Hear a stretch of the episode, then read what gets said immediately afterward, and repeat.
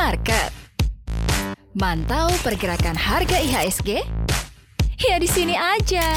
Direkap, rekap saham. Halo Sobat Cuan, selamat datang di Rekam Rekap Saham Harian sebelum Anda bertransaksi saham. Apa kabar? Sudah hari Senin, mudah-mudahan tetap selalu semangat untuk menjalani hari demi hari di pekan ini dengan lebih positif dan juga dengan sejumlah informasi yang akan kita bawakan nih ya khususnya untuk kamu bertransaksi saham pada perdagangan hari ini. Seperti biasa jam 8 pagi ada Maria Katarina di Cuap Cuap Cuan. Kita recap dulu apa yang terjadi di pekan kemarin untuk indeks harga saham gabungan. Di mana IHSG ini ternyata berhasil cuan sepanjang pekan dari tanggal 5 sampai tanggal 9 meski tertatih-tetati IHSG ini mampu ternyata menguat secara mingguan karena sepanjang pekan IHSG sudah mencatatkan kenaikan 0,28% secara point to point Memulai pekan dengan 6023 ditutup finish di 6039 dan itu adalah pencapaian yang lumayan juga ya cukup stabil di tengah kondisi PPKM saat ini. Di mana pada perdagangan Jumat kemarin akhirnya IHSG pun akhirnya harus ditutup stagnan 6039 dengan nilai transaksi 11,26 triliun rupiah dengan 178 saham yang naik dan 292 saham jeblok sisanya bergerak stagnan. Dalam sepekan ada net sell atau jual bersih asing di pasar reguler 223 miliar rupiah.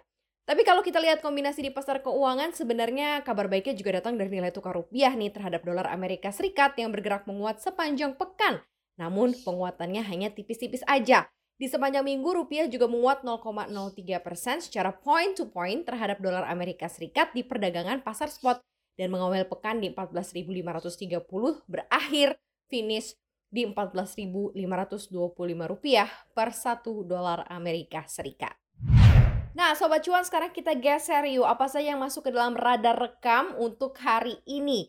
Kita mengacu ya terhadap kinerja indeks LQ45 yang mencatatkan rapor merah ternyata di sepanjang semester 1 2021. Dalam periode tersebut, indeks LQ45 ini mengalami koreksi sampai 9,63 persen dan hal ini juga berbanding terbalik dengan kinerja IHSG yang masih tumbuh 0,11 persen. Ada apa ya ternyata dengan saham-saham big cap dan blue chip Ternyata di tengah tertekannya kinerja indeks LQ45 ada beberapa saham yang masih mampu mencatatkan kinerja yang cukup ciamik.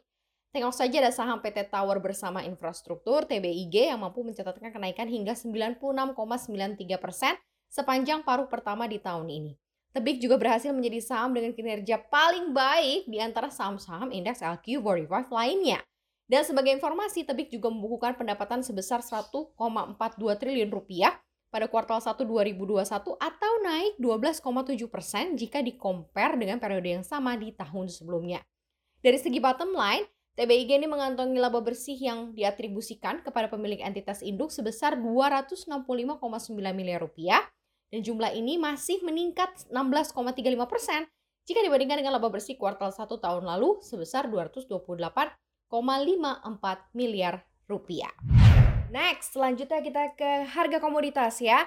Kita ke harga batubara yang masih membara. Bahkan harga batubara acuan HBA Juli 2021 menyentuh rekor tertinggi dalam sedekade terakhir yakni sebesar 115,35 uh, US dollar per ton. Di mana Direktur Eksekutif Asosiasi Pertambangan Batubara Indonesia APBI Hendra Sinadia mengungkapkan bahwa kenaikan harga ini ternyata didorong oleh banyak keterbatasan dalam sisi supply Sementara untuk dimensi tinggi karena keadaan dari pembangkit listrik batubara dan juga keekonomiannya.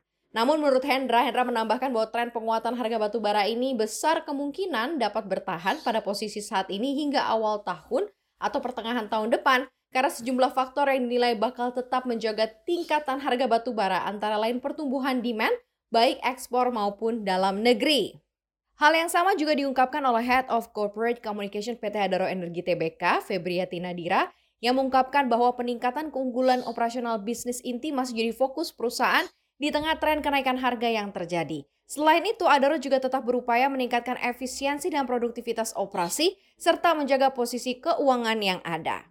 Sementara itu dalam laporan kuartal 1 2021, produksi batubara Adaro pun menurun 11 persen secara year on year menjadi 12,87 juta ton. Adapun volume penjualan juga terkontraksi nih hingga 13 persen atau menjadi 12,59 juta ton.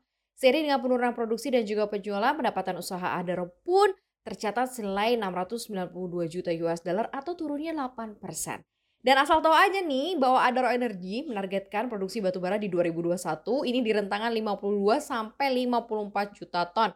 Dan ini memang target yang sedikit menurun ya di tengah realisasi produksi batubara tahun lalu yang mencapai 54,53 juta ton. Sementara di sisi lain, Direktur PT ABN Investama atau ABMM, Adrian Erlangga juga mengungkapkan bahwa upaya pemenuhan produksi sesuai target dalam rencana kerja dan anggaran belanja tetap dilakukan karena tren kenaikan harga ini pun diharapkan memberikan dampak positif nantinya bagi kinerja perusahaan. Bumi Resources nggak mau ketinggalan, Bumi juga menargetkan target produksi yang masih berada dalam kisaran 85 juta ton hingga 89 juta ton untuk tahun ini. Gimana Sobat Cuan? Udah dilirik-lirik kira-kira mau pilih saham yang mana kalau masih tertarik untuk bisa mengkoleksi saham-saham pertambangan? Nanti kita akan cek-cek ya seperti apa hasilnya setelah perdagangan hari ini dibuka. Next.